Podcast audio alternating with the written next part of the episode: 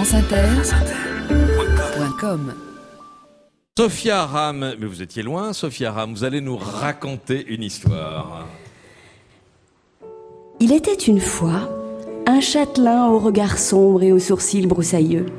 Il coulait des jours heureux dans son manoir de la Sarthe, aux côtés de son attaché parlementaire, Pénélope, une belle galloise au regard triste, tellement triste, mais qui chaque matin, après avoir ouvert le courrier, lui faisait une petite note orale, qui avait le don de le mettre de bonne humeur. De note orale en note orale, ce qui devait arriver arriva.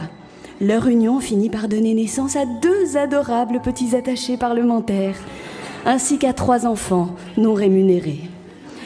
Le, 20 le, dimanche 27 novembre, en fin de journée, le regard grave et le sourcil ombrageux, Fillon le Châtelain prend les commandes du navire de les Républicains pour quitter le port de la primaire de la droite et de le centre afin de partir à la conquête de l'Élysée. À ce moment, rien ne semble pouvoir arrêter le capitaine Fillon. Sa victoire est certaine et les conditions climatiques sont au beau fixe. Un jour rêvé pour prendre la mer. Les matelots se précipitent pour faire partie de l'aventure. Le navire est plein à craquer. François a le regard fixé sur l'horizon. Plus rien ne pourra l'arrêter. Deux mois plus tard, le navire porte beau et sa proue brise les vagues tranquille ou pépère, tandis que l'orchestre répète la Marseillaise et que l'équipage se dispute gentiment la répartition des places du parking de leur futur château. L'ambiance est détendue et la traversée paisible. Lorsque tout à coup, Capitaine, capitaine On me signale une importante voie d'eau suite à la collision accidentelle mais néanmoins fortuite du navire avec, bah, avec euh, un canard.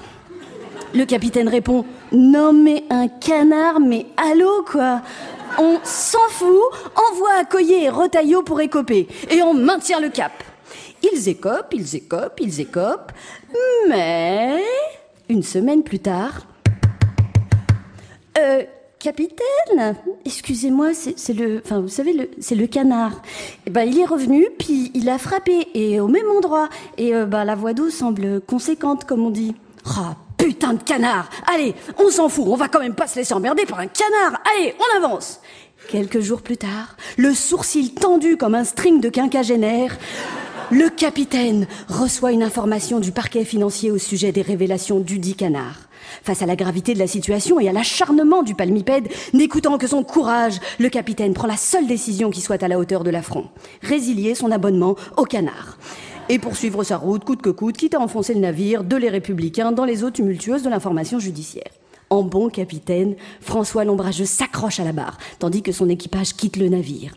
Seul aux commandes et ivre de rage, il fustige le canard, les juges, la presse, le cabinet noir de l'Élysée, Harlem Désir et les socialocentristes qui, comme chacun le sait ici, ce sont les pires de tous.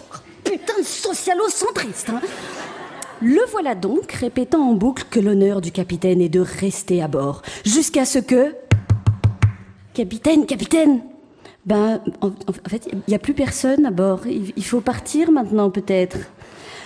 Après avoir, comme disent ses communicants, sorti Pénélope dans la presse dominicale, vidé les fonds de tiroir de ses derniers soutiens lors d'une escale périlleuse sur la place du Trocadéro, et après s'être perdu dans les yeux du beau Laurent de la Housse, le capitaine Fillon, déjouant tous les pronostics, décide de rester à bord, obligeant au passage certains naufragés comme Valérie Pécresse à revenir à la nage.